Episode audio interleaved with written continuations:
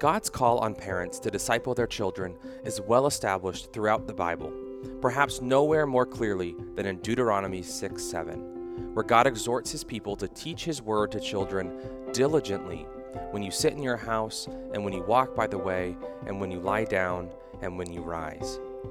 In our interview today, I'm talking with Jared Kennedy. Jared serves as an editor for the Gospel Coalition, is the co founder of the ministry Gospel Centered Family, and is the author of Keeping Your Children's Ministry on Mission Practical Strategies for Discipling the Next Generation from Crossway. Let's get started.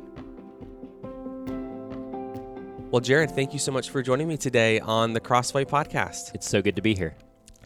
Uh, so, we're going to talk today about uh, children and how to disciple them, uh, both uh, parents, uh, but also thinking about the church's role in how we as parents are to disciple and train up our children. Um, in your book, you tell the convert the deconversion story of two people, Rhett McLaughlin and Link Neal, and they are the hosts of the extremely popular. I actually checked this morning, uh, seven over 17 million subscribers on YouTube uh, of this channel called Good Mythical Morning. Some of our listeners might be familiar with that. They they create these kind of funny videos that are generally historically family friendly and uh, they they very notably claimed to be Christians for a long time and and drew a, a, strong Christian base. But you tell a little bit of the story of their deconversion. I wonder if you could just share a little bit about uh, what happened there and uh, the impact that you saw that in particular have on Christian families. Yeah, Rhett Link were part of a large college ministry. Um, they were known even in uh, the children's and parenting world. They they created videos for kids about the Bible. I think my daughters have their song uh, that helps you memorize all of the judges in the book of Judges. Oh, so, so, they actually were creating Christian specific kind of content. They were creating Christian specific uh, content in affiliation with Phil Vischer and um, who this was after Veggie Tales, but but creating Christian specific content. Mm. And so, um, yeah, and I, I think as uh, Rhett tells the story, they um, began to question, first of all, the Bible's teaching about uh, judgment uh, and judgment of the lost who haven't heard mm. the gospel. Yeah. Uh, then began to ask questions about Christianity and science, and began to ask questions about uh, matters of sexuality. Yeah. And and slowly but surely walked away um, from the Christian faith, and those in college ministry world that had served with them uh, were really floored by this, and I think a lot of kids um, in student ministry were mm. were uh, when I say student ministry, high school ministry were were taken back yeah. by this as well. So. Uh, Alisa Childers uh, wrote for us at uh, the Gospel Coalition, um, kind of reflecting on that, mm. and uh, she's an apologist who who writes some online, and she um, she had youth pastors and parents contacting her saying this has really like like hurt my my son or daughter. Yeah, why why has, is that? Do you think? Well, I think that's you know my granddad. Um, I can think back to going to my grandparents' house, and my granddad had his morning routine every morning. He would uh, put his slippers on, uh, kind of come down the hallway, uh, walk outside, get the morning newspaper, um, and he would sit at the the dining room table there and open the newspaper and read through the news as he mm. drank his coffee and, and ate his breakfast. Um, my grandmother had Spurgeon open at the same time. So my, my grandfather was a couple awesome people. but um, I I think it was just a matter of habit for him. That's the way he lived his life. He was he was opening up the morning news every day, and I think a lot of kids um, in Generation Z and Generation Y, uh, their morning habit is to pull open their phones and go to YouTube mm. and to watch those videos. And what happens, whether you're reading the news every day or you're reading Spurgeon every day or or you know you're opening YouTube every day is that the habits we have in our life form our affections. Mm. And and so I, I think there are a number of kids. Uh, Rhett and Link's content was like clean and family friendly, and yeah. so it, you know parents even who had policed their kids viewing content and and thought, okay, this if they're going to watch a video, this is probably one of the better ones to watch. Um, had still built what they felt like was a relationship from a distance uh, with these two guys. Yeah. And so when they began to deconvert, when they began to step away uh, from the faith, um, it became a real stumbling block for for a lot of students. Yeah, and, and their story fits so kind of cleanly into this pattern that it seems like we see more and more today of people who uh, at one point claimed the Christian faith and even had a, a, a place of prominence and influence uh, as Christians explicitly, who then deconvert or deconstruct their faith in some public way. And then that can be pretty unsettling and, and uh, maybe cause a lot of uh, questions to arise, especially in young people who have followed them online for, for some time. You refer to that this generation as the YouTube generation. Uh, can you explain more, like what are the characteristics of the YouTube generation? Yeah, I, I think there are a number of things I think being shaped um, by outside influences um, because they're the most screen saturated generation we've had in a while. I don't have a statistic in in front of me. Yeah.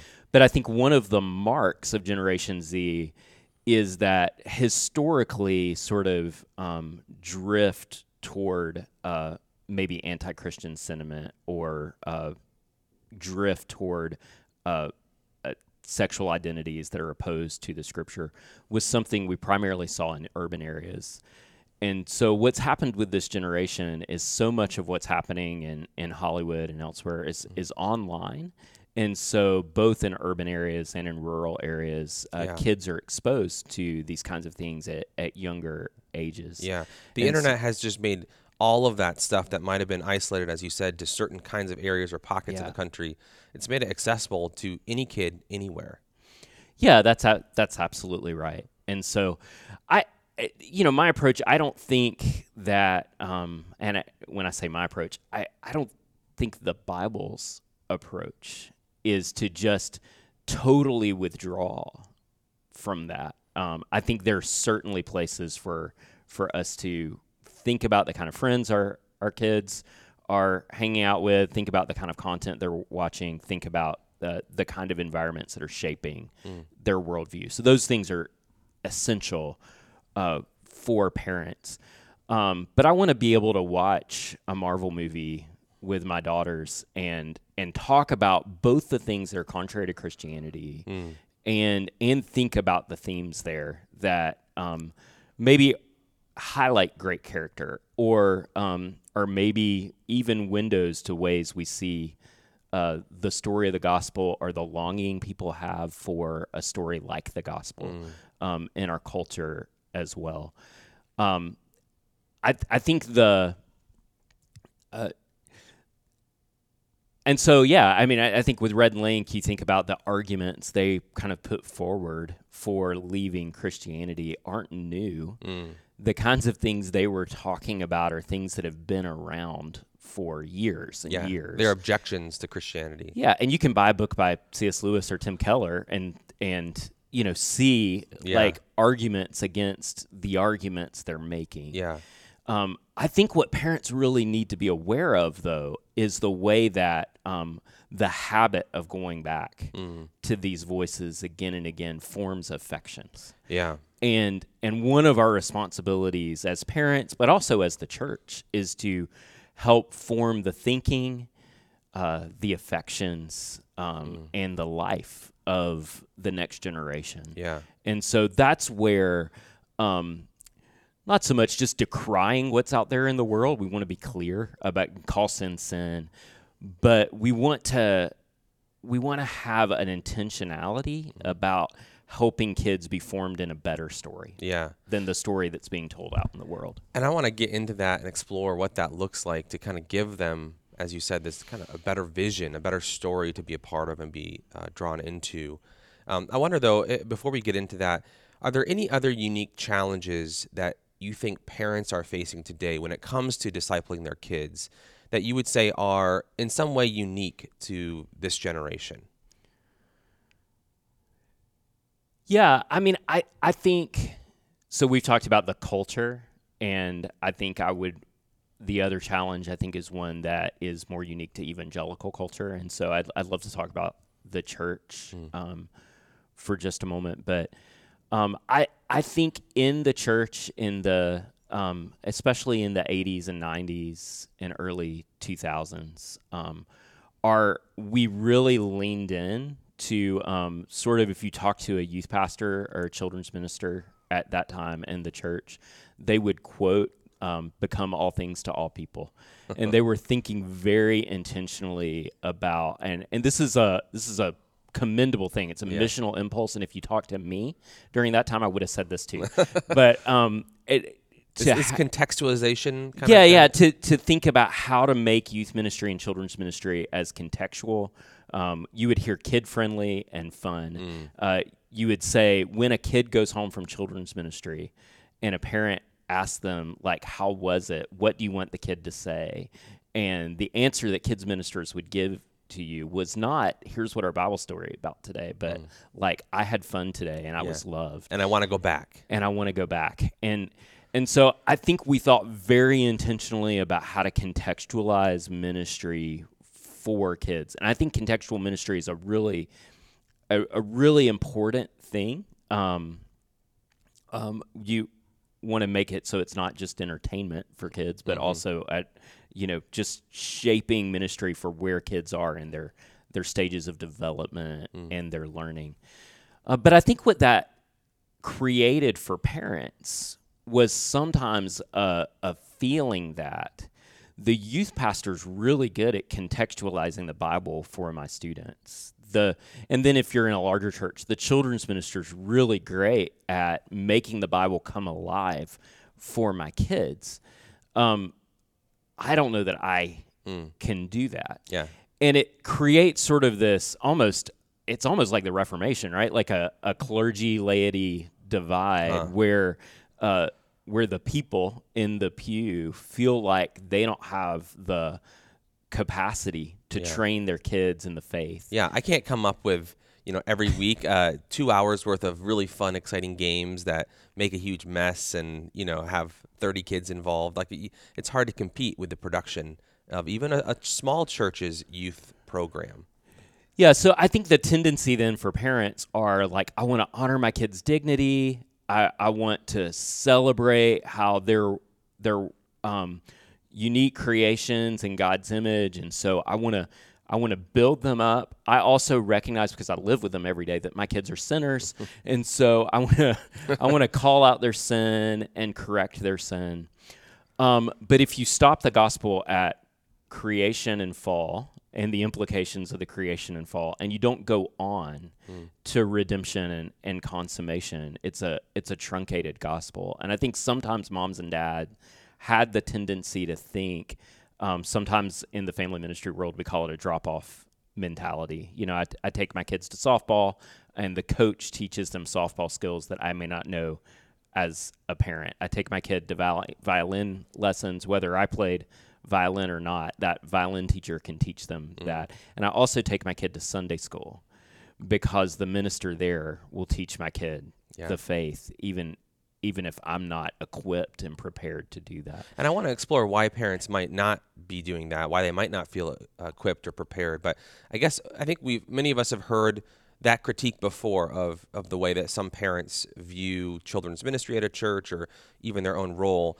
I'm just curious from your you know over a decade of experience in children's ministry in a church, um, how common is that actually? Would you say that really is the mindset that is um, is it dominant? Is it just uh, ten percent of parents, or is it is it where where would you put it in there?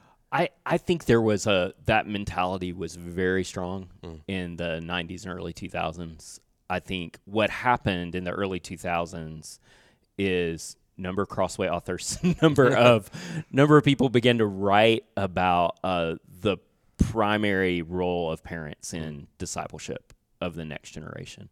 And I think a number of parents now have heard that preached from the pulpit at their church. They've read about that in books. I actually think what happens now is moms and dads are like, I know it's my responsibility, but I have no idea what to do. Mm, yeah. And so, um, so I, I think the first, um, I think the first answer to that is a theological answer, um, and that is just as Luther addressed the clergy laity divide in the Reformation by teaching the priesthood of all believers. Um, I think we need to uh, encourage moms and dads to see just how equipped the Lord has made them already in Christ. Interesting. Uh, we need to encourage them to see you have the Holy Spirit. Yeah. And so press in. All of us, anything we start that's new, right, is is hard, and you figure it out as you go along. You Yeah. start a new job. You start, uh, you know, you drive a new car, and it's weird. All the gadgets are weird and Yeah. those kind of things. But it takes a little while to to learn how Yeah. how to do it But you've got to start. but to start so you know pick up that bible storybook or pick up um, you know that devotional and read through with your kids sing a song in the car I almost said put on a cd so which is showing my age A CD, most my kids don't really even know what a CD is. mine do but they're older now so um, yeah you know good. flip to that christian uh, uh, channel on your sh- on your streaming audio and um, and then uh, and sing those songs together with the with the family in the car and recognize uh, because you have the Holy Spirit of God living within you um, that as you obey the command to teach your kids, the Lord will empower you to grow in that. And um, and so I, I I think from the parents' perspective, we want to just really encourage them.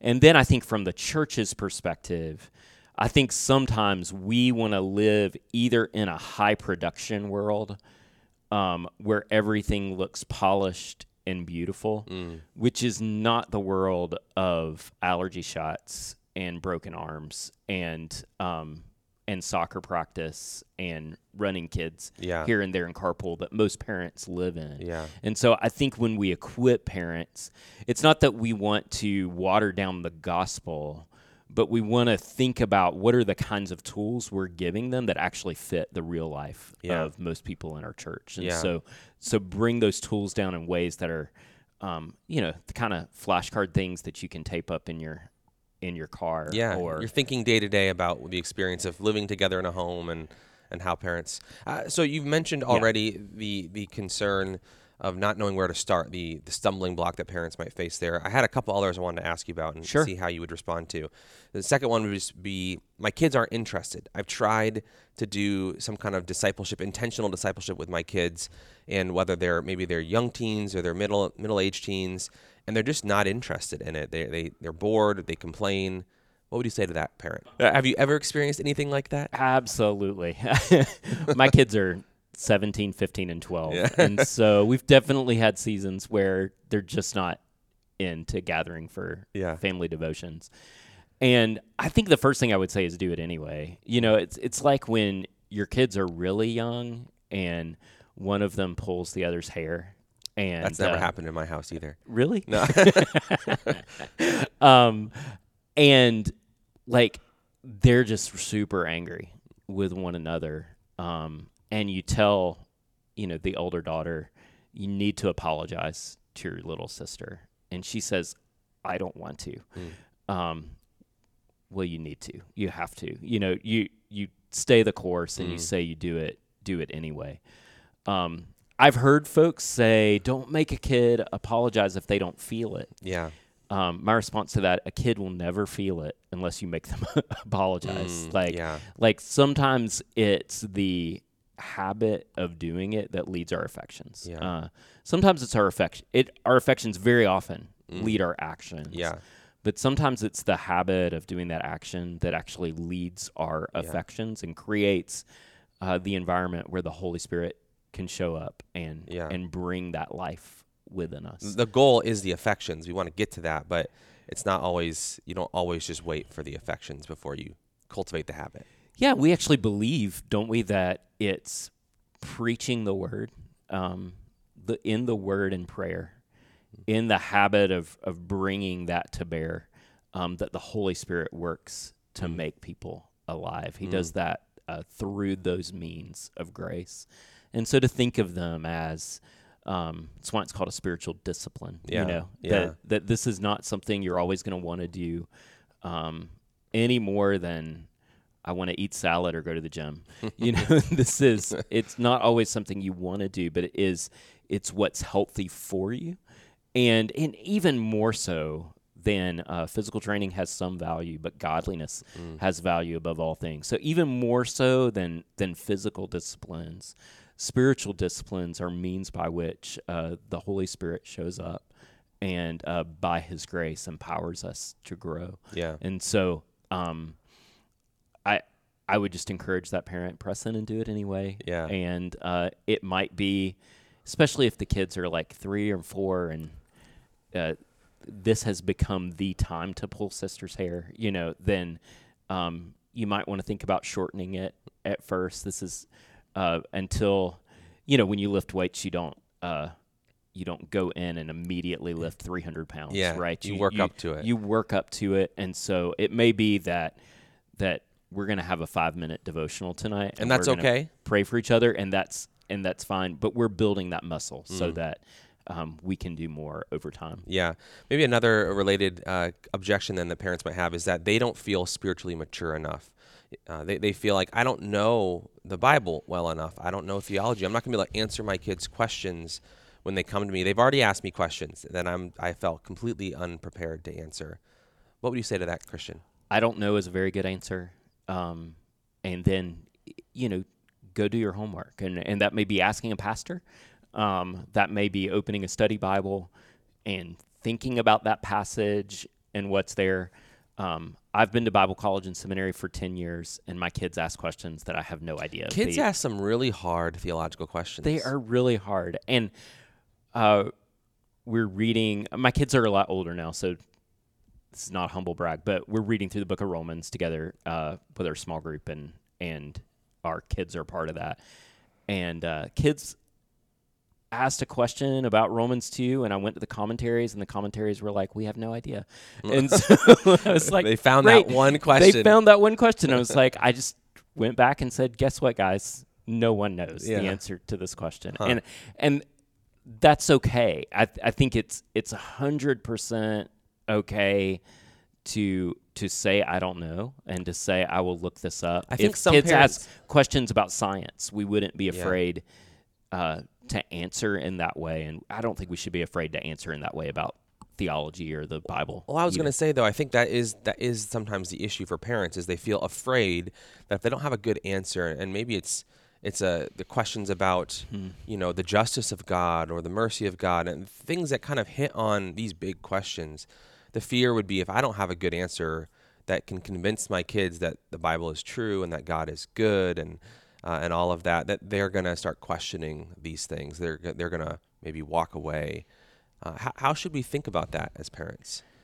Yeah, I would just say, um, man, I have a lot of thoughts about that. Mm. But I, I think first of all, just to remember that Jesus loves children, and um, He welcomed them, um, and uh, because He loves them, we can love them too, and and so in that moment, like lying to kids and or you know trying to make up something Yeah. or or pretending you know more than you do isn't really the most loving Yeah. thing um, and in matthew 18 and 19 when when jesus warns about putting stumbling blocks before children the kind of stumbling blocks he's talking about um, have nothing to do with not knowing the right answers and in fact the kind of stumbling blocks are are stumbling blocks that arise from being proud. Uh, the context of Jesus' warning there are his disciples debating over who is the greatest in in the kingdom of heaven. Um, and Jesus begins his discussion about the little ones by saying, Unless you humble yourself and become like a child, uh, you can't enter the kingdom of heaven. And so I think our interactions with children need to be, um, they just, they need to be shaped and seasoned with that kind of humility um, that is willing to say, I don't know when I don't know. Um, but then is also motivated by love for them, the kind of love that Jesus and the kind of um, honor and value that that Jesus bestowed upon children by welcoming them to Himself um, and saying, "The kingdom of heaven belongs to those who are like these children." And so, I think moving towards kids' love and honesty and humility um, is actually the thing that will remove a stumbling block and not the kind of thing that's going to put a stumbling block in their way. Yeah. The truth is, all of us have doubts, right? I mean, so we can't avoid um, having doubts about our faith um, when one of our prayers goes unanswered or when we encounter particularly difficult suffering or we just get to that passage that uh, is is extra hard. We're going to encounter doubts. What we want to what we want for our kids is that when they encounter doubts that are childhood doubts, um, that we're not communicating to them. You always have to have the perfect answer. Mm. You always have to know exactly what God is doing Yeah. in this situation. No, what you want to communicate to kids in that time is that God is good. And even though there's some things about what he's doing or what he's taught us that are a mystery, that we can trust his goodness. And the best way to model his goodness um, to your kids is in humility and love. Yeah, that's so good.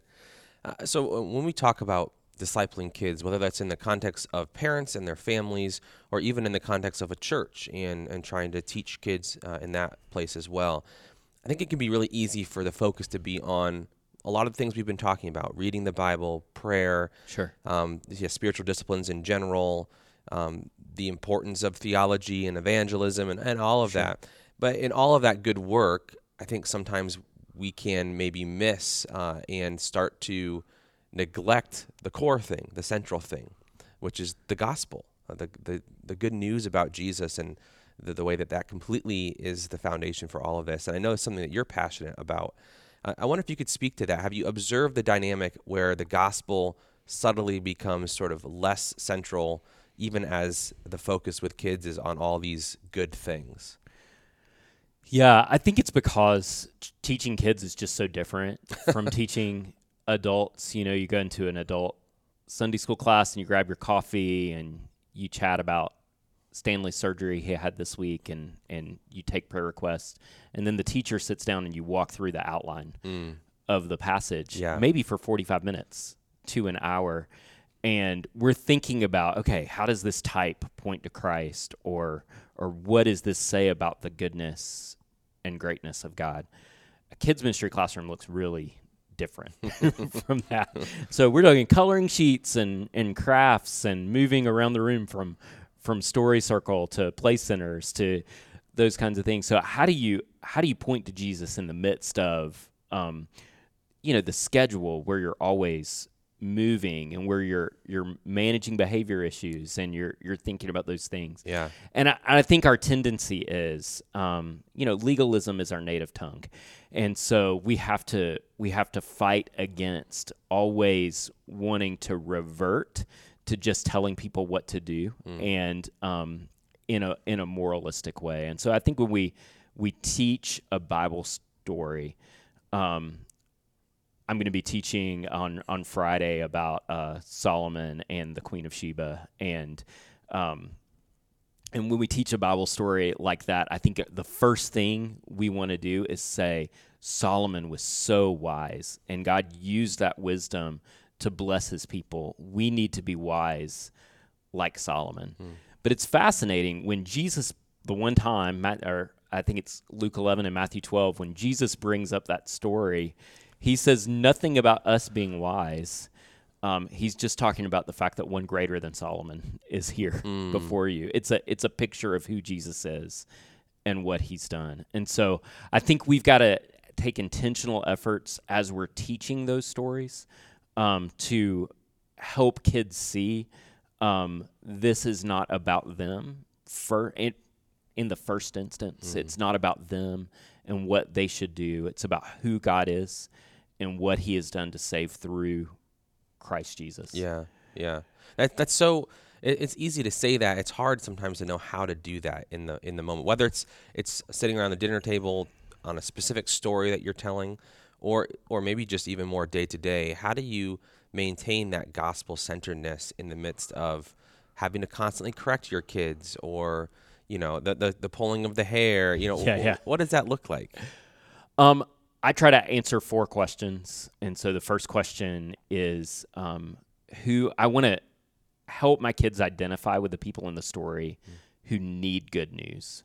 And so instead of having them identify with the hero in the story, Yeah. I want them to identify with the most needy people in the story.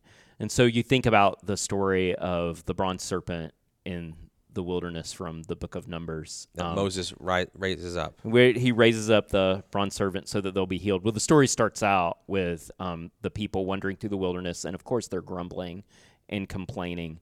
Um, I have the phrase memorized because it it um, is so it it means so much to me. But they say we have no food, we have no water, and we hate this miserable food.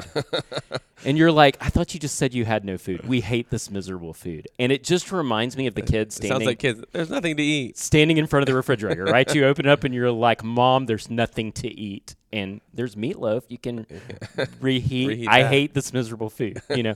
so God says there's manna there, and and they're like, "Well, we hate this." And it's in that context the law has already been given. Um, they already know what it means. That it means to need to be grateful before their God, and where God has shown compassion to them before, here He sends judgment for their sin, and they begin to die.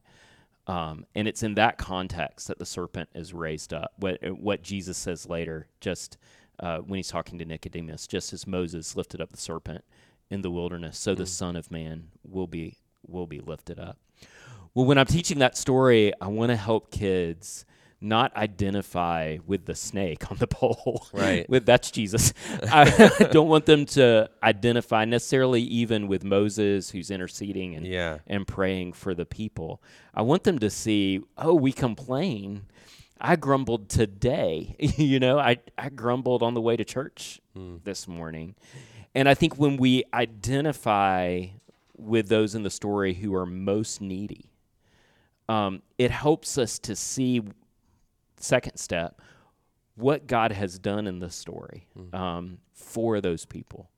And then to help kids move, the next step down the road is, and how does he do the same thing for us in in Jesus? And how does believing that truth change the way I live? So those are my four questions. The first is, uh, who in the story needs the good news? Uh, I got that from my friend Marty Machowski. The the second, the next three questions I got from a Bible teacher named Jack Klumpenhower.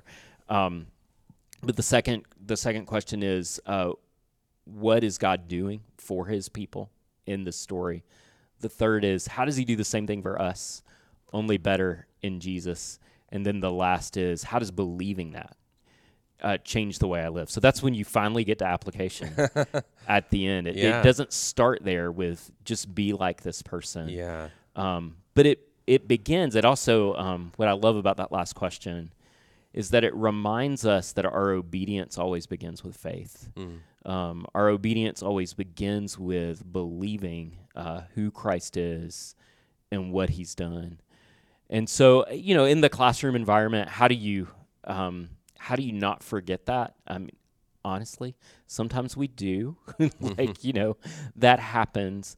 But I think um, one thing I would just encourage children's ministry leaders and Sunday school teachers is preparing your lesson, thinking about how Christ is central in that lesson before you get to Sunday school on Sunday morning.